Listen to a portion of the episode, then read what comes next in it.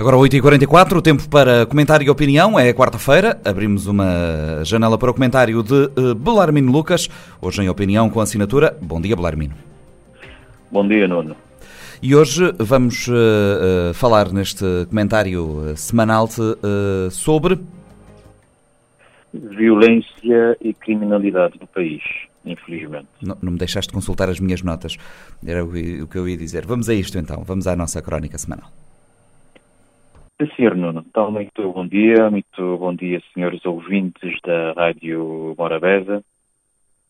Ciclicamente, a sociedade cabo-verdiana é agitada, se não surpreendida, por picos de violência e criminalidade, com casos sucessivos de homicídios e outras formas da criminalidade, que põem em causa a tese condescendente da sociedade de brandos costumes que gostamos de propalar. Foi o que aconteceu nestes últimos dias com uma sucessão de notícias tristes envolvendo a morte de uma criança e dois adultos em circunstâncias trágicas. A Ilha do Sal foi particularmente atingida, pontuando a morte, ainda por explicar, da jovem estudante Iliane, de apenas 13 anos de idade, encontrada morta na zona de Montelhão, e de uma outra vítima, adulto do sexo masculino, morta pela companheira, à facada, alegadamente na sequência de maus tratos físicos por parte da vítima. Do fogo chegou-nos, finalmente, a notícia da morte de Bem-vinda da Luz, imigrante nos Estados Unidos, alegadamente baleada pelo marido, agente no ativo da Polícia Nacional. Por outro lado, têm sido recorrentes as notícias sobre casos de violência sexual contra menores e assaltos violentos contra pessoas e habitações. Todas essas situações, amplamente divulgadas pela comunicação social e amplificadas pelas redes sociais, têm contribuído justificadamente para adensar o sentimento de insegurança por parte da população. Também foi notícia, por outro lado, a condenação de dois jovens de 14 anos acusados de violação sexual a jovens colegas da mesma idade, com a obrigação do pagamento de uma indemnização de 50 mil escudos às vítimas e um pedido de desculpas às mesmas. Nesse caso, foi grande o clamor levantado, sobretudo nas redes sociais, devido ao caráter aparentemente desajustado e inusitado da sanção penal levando as pessoas a questionar a aparente impunidade dos autores de atos criminosos tão graves. Todas essas situações interpelam-nos, enquanto comunidade, a fazer uma reflexão profunda sobre os caminhos da nossa sociedade e as razões desses picos de violência com consequências tão trágicas. Esta reflexão tem de nos levar também a indagar sobre as medidas, as terapias, os remédios que, enquanto comunidade, temos disponíveis para tratar essa doença social. Obviamente que não é possível neste espaço, pelas suas características, até pela brevidade do tempo disponível, empreender essa reflexão com a profundidade, responsabilidade e conhecimento de causa que se impõe.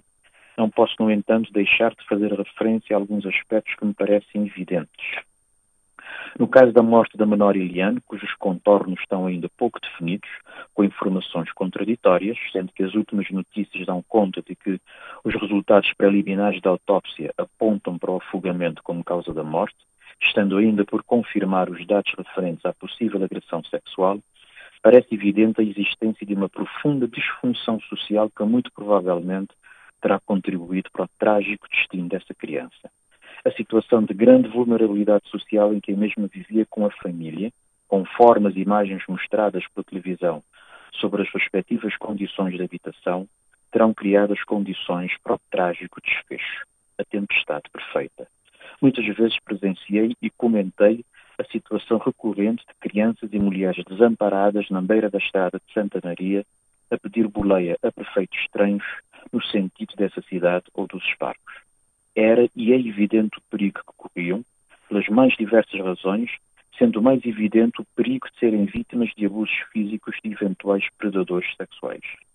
A inexistência de uma rede segura e minimamente eficiente de transportes públicos coletivos e escolares, permitindo a mobilidade das populações, particularmente mulheres e crianças, com segurança e conforto, é seguramente uma grande falha social.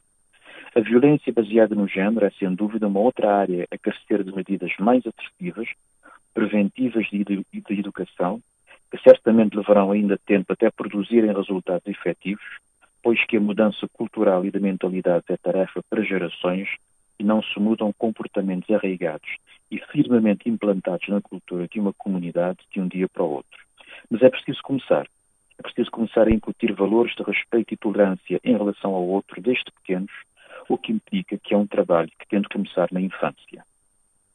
Não posso deixar de questionar, por outro lado, o processo de seleção dos candidatos a forças de segurança que, no exercício das suas funções, terão acesso legítimo ao porte e uso de armas de fogo interditas à comunidade em geral. Como garantir que não surjam frutas podres no meio do cesto, pondo em causa a segurança de quem devem proteger e sujando a imagem e credibilidade de instituições que devem pugnar pela confiança da sociedade. Finalmente, uma nota relativamente à necessidade de encontrar os meios adequados ao tratamento de crianças e jovens em conflito com a lei, a evitar que a sociedade se escandalize com condenações como a que me referi acima, mas que terão sido ditadas tendo em conta a idade dos infratores. Dias tristes estes no nosso país, mas espero que estas pobres vítimas não tenham perecido em vão e que as suas mortes sirvam, pelo menos, para essa reflexão sobre os rumos da nossa sociedade. Muito obrigado, Belarmino Lucas.